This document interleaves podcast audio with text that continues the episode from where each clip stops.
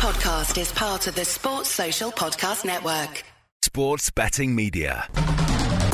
Hello everybody, welcome along to the Golf Betting Podcast. I'm James Butler and joined as always by legendary golf pundit Dave Tindall. And Dave, it's almost like season's finished, let's party. Oh no, we can't because it's going to start again tomorrow, almost 72 hours after the Tour Championship is finished. We're back in PGA Tour action, and this one's a little bit different, isn't it? Because obviously the people that participated in the Tour Championship last week are having a week off. The people that didn't have already had a little bit of a break are back in action in the Safeway Open Silverado course in California. Yeah, it's basically because of it's not so much that they're tired or anything, it's basically the fact that it's the US Open next week at Winged Foot in New York. So they're all deciding just to have a little breather before that major grueling attritional test at the US Open. So, yeah, if you look at the field this week, there's one or two, I think, who are playing in the US Open, Phil Mickelson, for example. But generally, it's time to put the feet up. I mean, they're on the West Coast this week, the New York obviously on the East Coast. So I think the players are just having a bit of downtime before the big one. And no surprises really last week. We said in our podcast that Dustin Johnson was... had a really good chance because he started with an advantage over the rest of the field. Wasn't quite the price for us last week, but he won it anyway, and a good performance from him.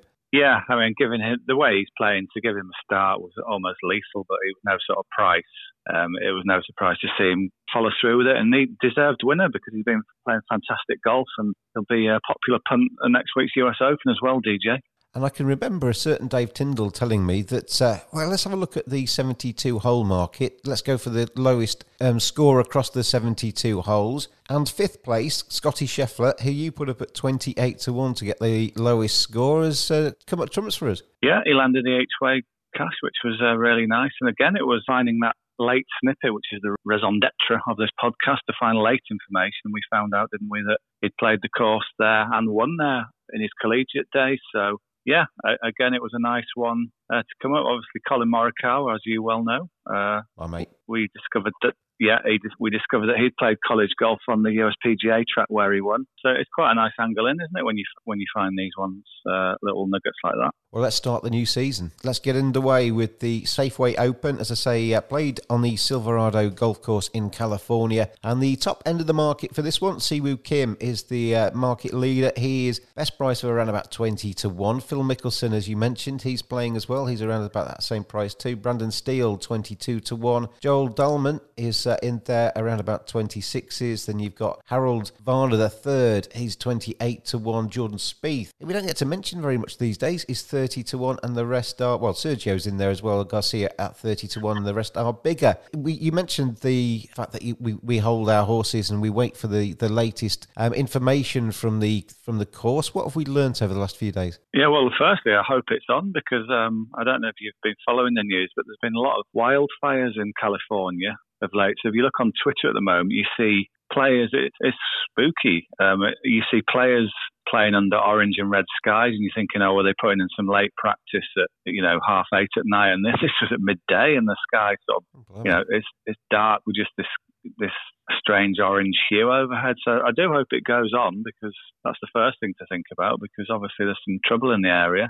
So yeah, that's something to look out for this week. But yeah, it's a tricky one to assess. I think there's been a few players interviewed in the last couple of days, which obviously we're coming quite late to the party with this podcast because there wasn't much to go on. But there's been a few things, and that's certainly helped me find my way to a couple of bets. I think the outright market is very tough.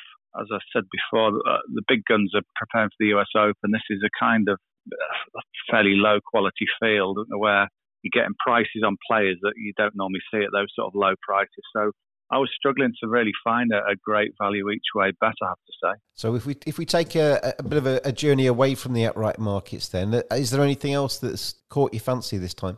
Yeah, so I did look at these interviews, and it did actually throw up two bets. So the first one I like is Jim Furyk. He was interviewed recently. He's turned 50 now, so he's available for the Challenge Tour, and he's actually won already on the Challenge Tour.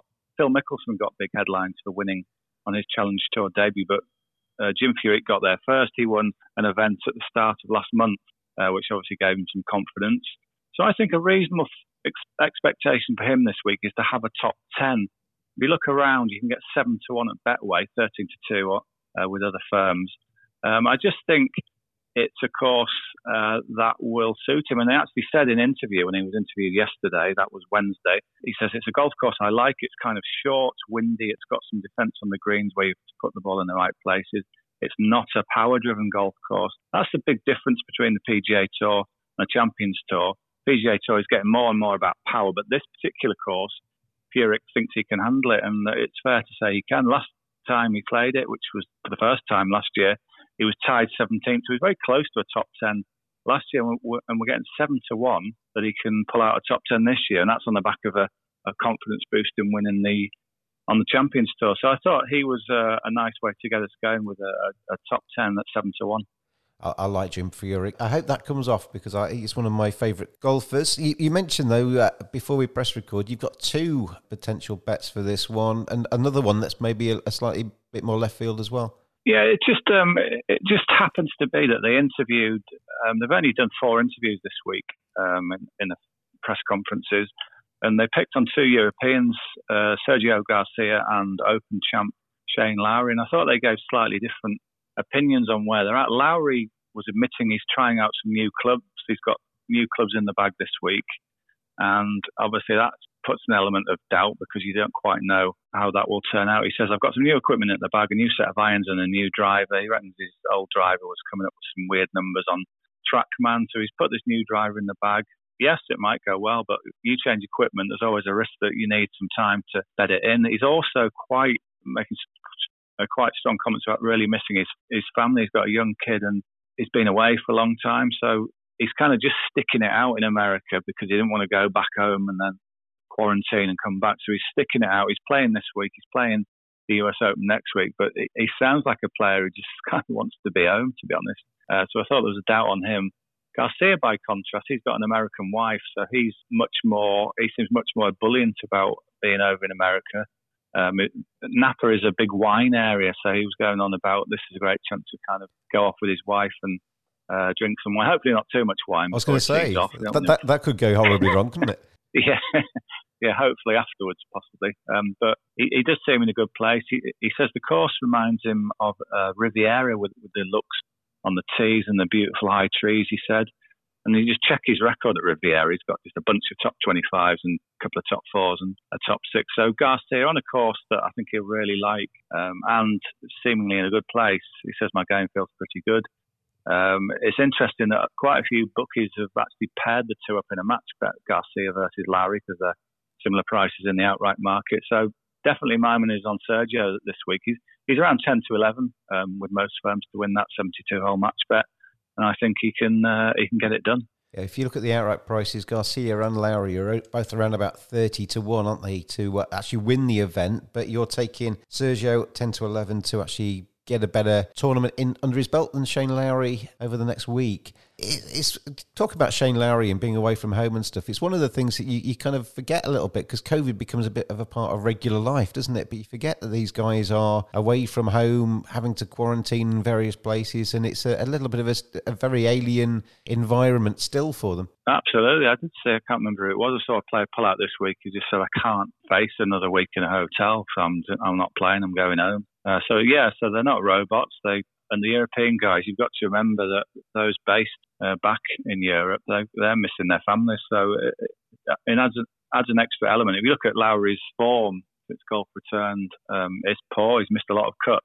Had a good week at St. Jude, but generally it just looks like a bit of a struggle. And maybe he's a bit of a homeboy who wants to be back in his family, and absolutely understandably so. Absolutely. As you say, not robots. It's sometimes easy to think when you watch them on the TV or whatever that they're just golfers, not human beings, but very much flesh and blood like everybody else. So the two bets this week, Jim Furyk to get a top 10 finish is a 7-1 best price, and Sergio Garcia to have a better week than Shane Lowry at 10-11. Dave Tindall, before you go, obviously we'll be back next week for another major. It's come around quickly, but one to look forward to. Yeah, the US Open. I'm really looking forward to that at Winged Foot. It's a famous course. It's held previous big events. I mean, to kind of give an idea of what it'll be, there's an event played there in the 70s called the Massacre of Winged Foot because the scoring was so ridiculous. So, yeah, it's one for the tough guys next week. So it should be interesting. I look forward to that, and look forward to the event over the next few days in California. Dave Tindall, thank you very much for joining me as always. Thanks, James. And whether you go with Dave's picks or whether you go your own way, gamble responsibly, enjoy the golf, and we'll see you next time. Sports Social Podcast Network.